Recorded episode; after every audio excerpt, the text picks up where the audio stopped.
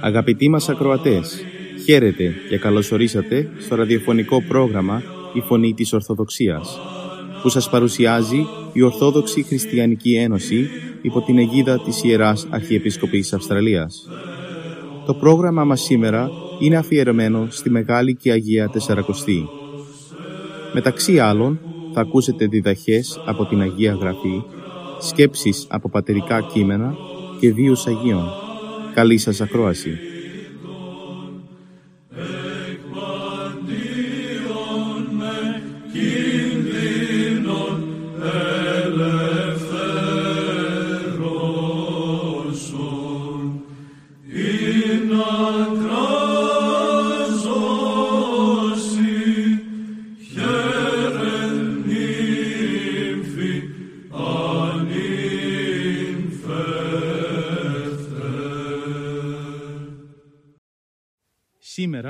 Μας μιλήσει η κυρία Ελένη Αμπουγιάννη για την είσοδο του Κυρίου στην Ιερουσαλήμ, του κατά Ιωάννη το Ανάγνωσμα, κεφάλαιο 12, στίχη 1 έως 18.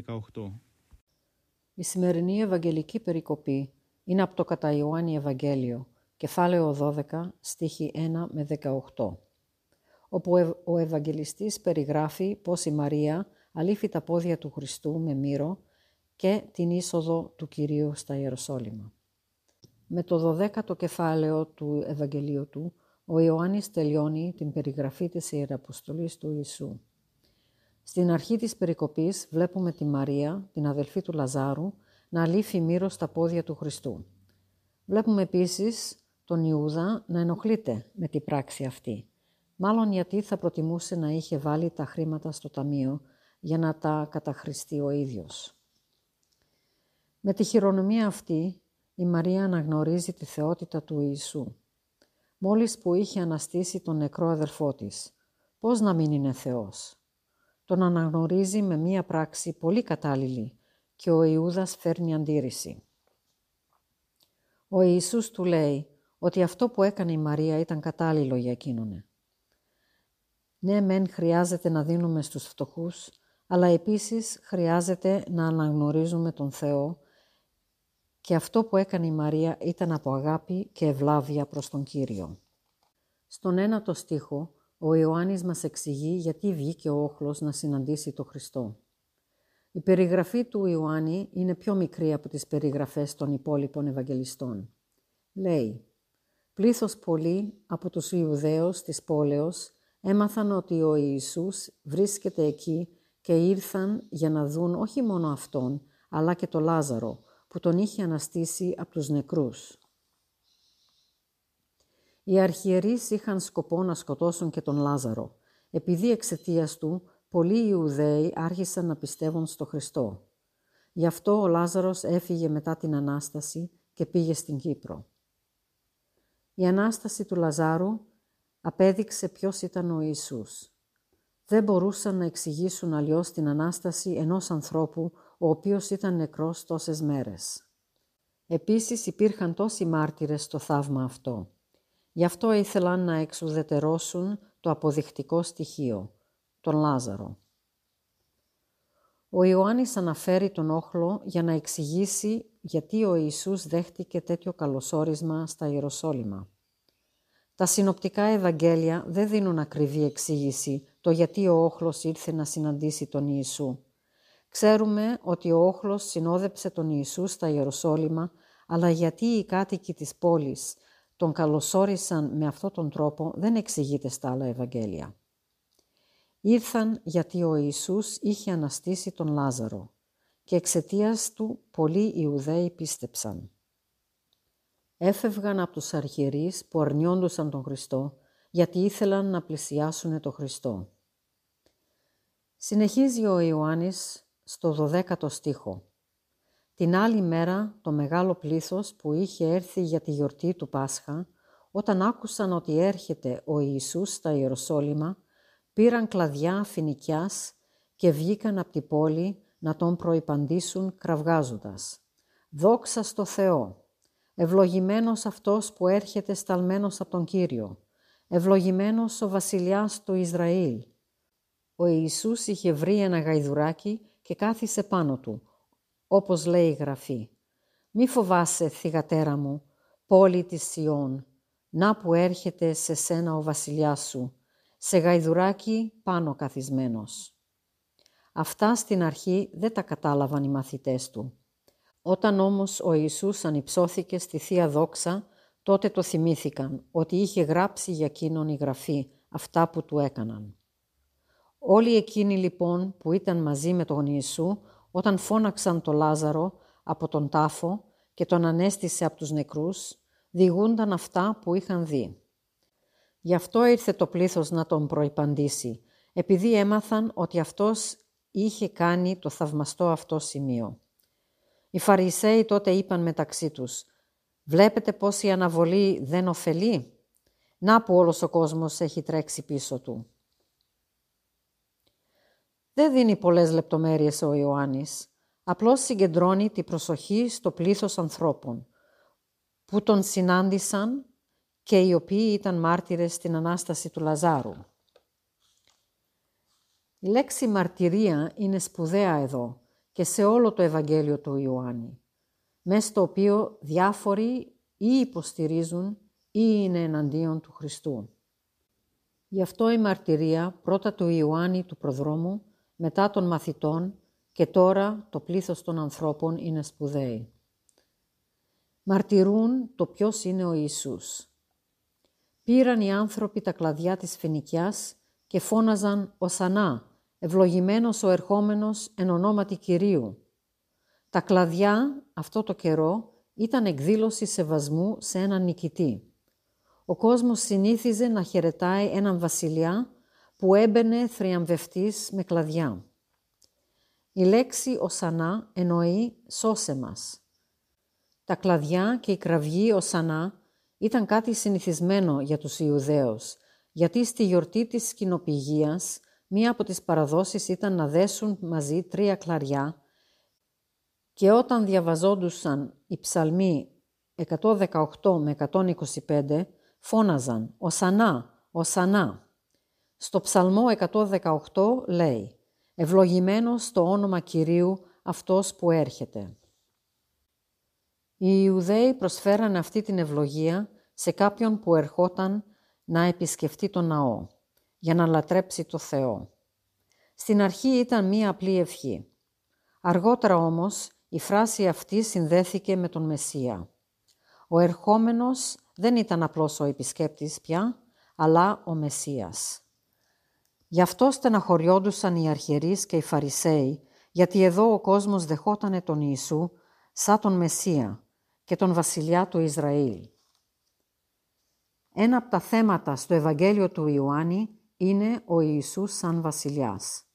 Είναι ένα θέμα που αρχίζει με τη σημερινή περικοπή. Υπήρχαν άλλες περιπτώσεις στο Ευαγγέλιο που ο κόσμος ήθελε να τον κάνει βασιλιά, αλλά τις απότρεπε ο Χριστός. Εδώ ο κόσμος τον υποδέχεται σαν βασιλιά και Θεό. Τον υποδέχονται σαν βασιλιά και ο Χριστός βρίσκει ένα μικρό γαϊδούρι για να μπει στα Ιεροσόλυμα. Το σπουδαίο εδώ είναι ότι είναι μικρό νεαρό γαϊδουράκι, το οποίο πρώτη φορά δέχεται άνθρωπο να κάτσει πάνω του. Συνήθως ένα ζώο που δεν το έχει ανεβεί ποτέ κανείς, θα τσινούσε και θα πετούσε τον άνθρωπο. Αλλά το γαϊδουράκι αυτό δέχεται τον Ιησού σαν να καταλάβαινε κάτι.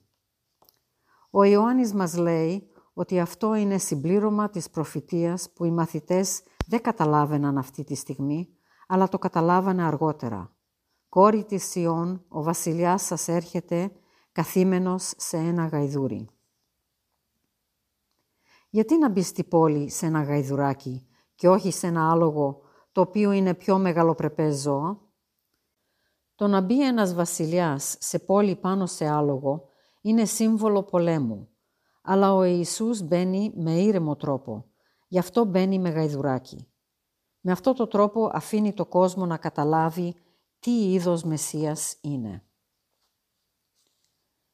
Η Κυριακή των Βαΐων είναι χαρούμενη ημέρα στην Εκκλησία. Η ύμνη είναι χαρούμενη. Στολίζουμε τις εκκλησίες με βάγια. Διακόπτουμε την αυστηρή νηστεία και τρώμε ψάρι. Ξέρουμε ότι ο Ιησούς πορεύεται προς τον θάνατο, αλλά τη Κυριακή των Βαΐων χαιρόμαστε. Γιατί είναι τόσο χαρούμενη ημέρα; Γιατί είναι η μόνη φορά που ο Κύριος έλαβε επεφημία από το κοινό για τον πραγματικό εαυτό του. Τις προηγούμενες φορές, όταν μιλούσε με συγκεκριμένα πρόσωπα, παραδείγματος χάρη τη Σαμαρίτιδα ή τη Μάρθα, δεν ήθελε να δημοσιευτεί η θεότητά του. Και όταν τα δαιμόνια τον αναγνώρισαν, τους επιτίμησε. Όπως ξέρουμε, ήταν επικίνδυνο να ονομάζεται Μεσσίας αλλά τη Κυριακή των Βαΐων το επιτρέπει. Δημόσια δέχεται από τον κόσμο ότι είναι ο Μεσσίας και ο βασιλιάς του Ισραήλ. Ο Σανά, ευλογημένος ο ερχόμενος εν ονόματι Κυρίου, ευλογημένος ο βασιλιάς του Ισραήλ. Συνταφέντες στην του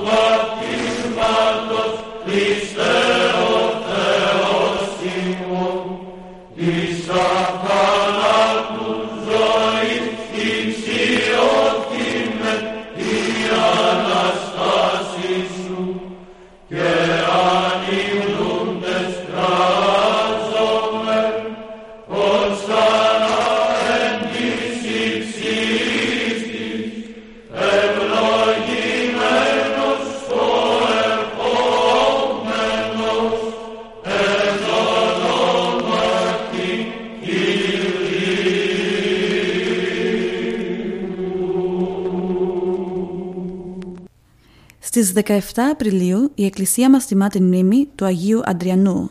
Στο πρόγραμμά μας σήμερα θα αφιερώσουμε μερικές σκέψεις από τη ζωή του. Αρνήθηκε και ο Άγιος αυτός να εγκαταλείψει την πίστη του Χριστού. Γι' αυτό και φυλακίστηκε από τους ειδωλολάτρες. Εκεί υποβλήθηκε σε πολλές στερήσεις και βασανισμούς για να δαμάσουν το φρόνημά του. Όταν νόμισαν ότι η σταθερότητά του θα είχε πλέον πέσει, τον έβγαλαν από τη φυλακή και τον διέταξαν να προσφέρει θυσία στους θεούς των ειδόλων. Ο Αδριανός όχι μόνο δεν δέχτηκε, αλλά αντίθετα εξοργισμένος μπροστά στην επιμονή του άρχοντα ειδωλολάτρη και στις βρισιές που εξεστόμιζε κατά του Χριστού, καθώς ήταν κοντά στο βωμό, έτρεξε και τον γκρέμισε μαζί με τη φωτιά και τα σφάγια που είχε πάνω του. Έκπληκτος ο άρχοντας μπροστά στην ενέργεια του Αδριανού έδωσε σύνθημα άγριας επίθεσης κατά του Αγίου. Κτυπήματα αλλεπάλληλα με σιδερόβεργες και πέτρες, οπουδήποτε τον έβρισκαν τον έκαναν αιμόφυρτο. Το πρόσωπο και το κεφάλι του γέμισαν πληγές. Αλλά η λύσα των ειδωλατρών δεν είχε κορεστεί. Αφού άναψαν καμίνι, τον έριξαν στις φλόγες του, όπου και βρήκε ο μάρτυρας ο ατρόμητος το μαρτυρικό τέλος. Lord.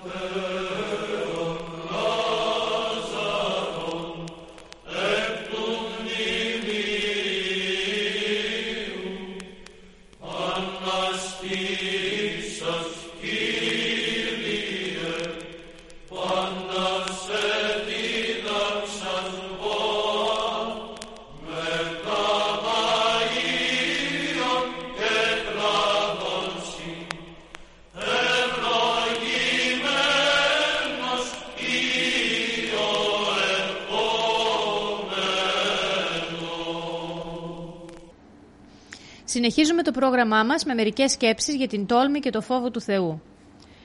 Τόλμη και φόβος έχουν σχέση, αλλά πώς είναι τούτο δυνατόν; Η τόλμη κάνει τον άνθρωπο να φαίνεται δυνατός. Ο φόβος, το έμφυτο συνέστημα του που κάθε άνθρωπος αισθάνεται εμπρός στον κίνδυνο, όταν κυριεύει τον άνθρωπο, του παραλύει κάθε δύναμη. Τον πλημμυρίζει με δειλία. Σήμερα ο κόσμος θαυμάζει την τόλμη. Ζηλεύει τους τολμηρούς ενώ κανείς φυσικά δεν θέλει να έχει σχέση με το φόβο και να το λένε δηλό. Ορμούν λοιπόν ασταμάτητα σε κάθε κατεύθυνση για να επιτύχουν εκείνο που θέλουν. Μερικοί είναι τόσο ορμητικοί ώστε να τρέπουν κάθε αρχή και τάξη. Καταντούν στην προπέτεια και στην ανέδεια.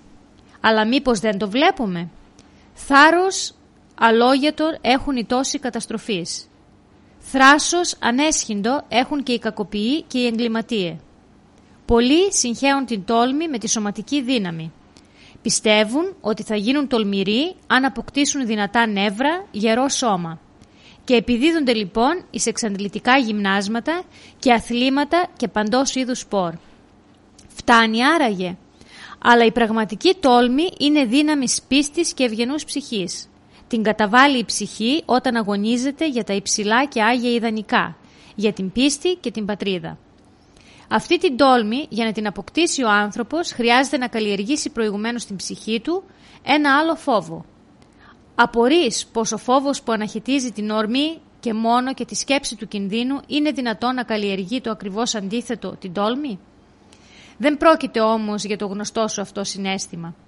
Υπάρχει φόβος ωφέλιμος και σωτήριος, ο φόβος του Θεού. Ο Άγιος αυτός φόβος είναι δύναμη για τον άνθρωπο. Γίνεται οχύρωμα για την ψυχή του. Εκείνος που τον έχει ριζωμένο μέσα του αναγνωρίζει το θείο κύρος. Σέβεται και αγαπά το Θεό και την μεγαλοσύνη. Πειθαρχεί με συνέπεια εις τις θείες εντολές του. Έτσι κάνει το Θεό προστάτη του. Εις τη ζωή του, τον πολύμοχθον αγώνα, αισθάνεται ότι δεν αγωνίζεται μοναχός του. Έχει τη θεία δύναμη ακατανίκητο σύμμαχό του. Η θεία χάρη το γεμίζει με σοφία και σύνεση. Τον φωτίζει πότε πρέπει να αγωνιστεί και πώς. Ο νέος τότε δεν γίνεται παράτολμος. Δεν ρηψοκινδυνεύει ένα μήλες πονηρές, φεύγει μακριά από αγώνας αμαρτωλούς και, βλοβε... και βλαβερούς. Όταν όμως το θέλημα του Κυρίου το προστάζει σε θέμα πίστεως, ποιος εχθρός μπορεί να παραβγεί μαζί του, τότε ρίχνεται ακάθεκτος εις τον καλόν αγώνα της πίστεως. Ο φόβος του Θεού που εμπνέει εμπιστοσύνη στο δίκαιο του αγώνος. Τον οπλίζει με ελπίδα και θάρρος ακατάβλητο. Έχει το Θεό συναγωνιστή. Μαζί με τον νικητή και εκείνος νικητής. Ο φόβος του Θεού από την αρχαία εποχή ως σήμερα ανέδειξε και αναδεικνύει τα σφάλαγγα των Ανδρίων, των πραγματικών ηρώων, των μαρτύρων της πίστεως. Μέσα από αυτάς δεν έλειψαν ούτε οι απαλέ παρθένοι, ούτε τα άορα παιδιά. Με του Θεού των Άγιων Φόβων εφύλαξαν αγνή την νεότητά των από τον αμαρτωλόν περιβάλλον της εποχής των. Αυτός ελάμπρινε τας ψυχάστων και τας σεχαβλίδωσε με δύναμη θεία, ώστε και τας απατηλάς υποσχέσεις των πονηρών διοκτών να περιφρονούν και στον μαρτυρικό θάνατο να προχωρούν ατρόμητοι. Και ποια είναι η σχέση της τόλμης και του φόβου του Θεού; Ο σεβασμός και η αγάπη προς το Θεό τρέφει την τόλμη. Εμπνέει την ελπίδα της νίκης, χαρίζει τη δύναμη του ηρωισμού σε κάθε ευγενικό και άγιο αγώνα.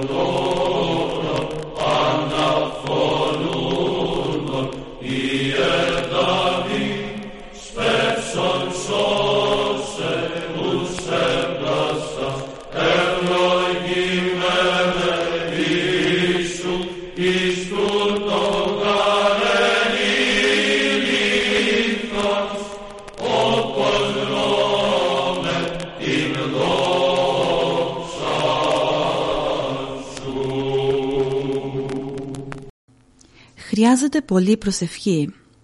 Παλιά, για να κάνει κάτι κανείς, αν ήταν κοσμικός άνθρωπος, θα σκεφτόταν. Αν ήταν πνευματικός άνθρωπος, θα σκεφτόταν και θα προσευχόταν. Στην εποχή μας, ακόμη και πνευματικοί άνθρωποι, όχι μόνο δεν προσεύχονται, αλλά ούτε σκέφτονται. Και μάλιστα, συχνά πρόκειται για σοβαρά θέματα και αυτοί κάνουν πρόβες με τον κόσμο. Σε όλες τις περιπτώσεις, πριν ενεργήσουμε, να λέμε «Σκέφτηκα γι' αυτό, προσευχήθηκα γι' αυτό». Όταν κανείς ενεργεί χωρίς να σκεφτεί και χωρίς να προσευχηθεί, ενεργεί σατανικά. Και βλέπεις συχνά πολλοί χριστιανοί με τον τρόπο που ενεργούν δεν αφήνουν τον Θεό να επέμβει. Νομίζουν ότι αυτοί θα τα καταφέρουν όλα μόνοι τους. Ενώ ακόμη και ο άπισος λέει «έχει ο Θεός», αυτοί δεν το λένε. Τα βάζει κάποιος με τον καρνάλο, ενώ μπορεί να κάνει προσευχή και να ρίξει ο Θεός τέτοιο χαλάζι που να σκορπίσουν όλοι και να ματαιωθεί κάθε εκδήλωση. Ή ας υποθέσουμε μερικοί κατηγορούν έναν δεσπότη και άλλοι καταφεύγουν στο Συμβούλιο Επικρατείας. Αλλά ούτε εκεί σταματούν. Διαδηλώσεις, φασαρίες, άρθρα στις εφημερίδες. Συνέχεια ανθρώπινες προσπάθειες και δεν αφήνουν τον Θεό να ενεργήσει. Δεν καταφεύγουν στην προσευχή ώστε να απαντήσει ο Θεός διά της προσευχής. Με την ταπείνωση και την προσευχή διορθώνονται όλα τα αδιόρθωτα. Από τους βίους των Αγίων την επόμενη Παρασκευή, 22 Απριλίου, η Εκκλησία μας τιμά τη μνήμη του Αποστόλου Ναθαναήλ. Στο πρόγραμμα μας σήμερα θα αφιερώσουμε μερικές σκέψεις από την ζωή του. Η λέξη Ναθαναήλ σημαίνει δώρο Θεού. Πράγματι τέτοιος υπήρξε και ο Απόστολος Ναθαναήλ. Ήταν από την Κανά της Γαλιλαίας, 7 μίλια βόρεια της Ναζαρέτ, όπου ο Κύριος Ιησούς Χριστός έκανε το πρώτο του θαύμα της μεταβολής του νερού σε κρασί. Ήταν στενός φίλος του Αποστόλου Φιλίππου, ο οποίος και του γνωστοποίησε ότι «Όν έγραψε Μωυσής εν τον νόμο και οι προφήτες ευρήκαμεν Ιησούν τον Υιόν του Ιωσήφ τον από Ναζαρέτ». Ευαγγέλιο Ιωάννου 1 44 μέχρι 52. Έπειτα ο Ναθαναήλ έγινε και αυτός ένας από τους 12 Αποστόλους. Το μεγαλύτερο όμως εγκόμιο για αυτόν βγήκε από τα χείλη του Χριστού που όταν τον είδε να έρχεται κοντά του είπε είδε αληθώς Ισραηλίτης ενός δόλος ουκ Δηλαδή να ένας γνήσιος και πραγματικός Ισραηλίτης στον οποίο δεν υπάρχει πονηρία και ανηλικρίνεια αλλά ο οποίος με ευθύτητα ποθεί να ανέβρει την αλήθεια. Μετά την ανάληψη του Χριστού ο Ναθαναήλ εξετέλεσε και αυτός με πολύ ζήλο το αποστολικό του έργο υπέρ του Ευαγγελίου και της Εκκλησίας. Megabini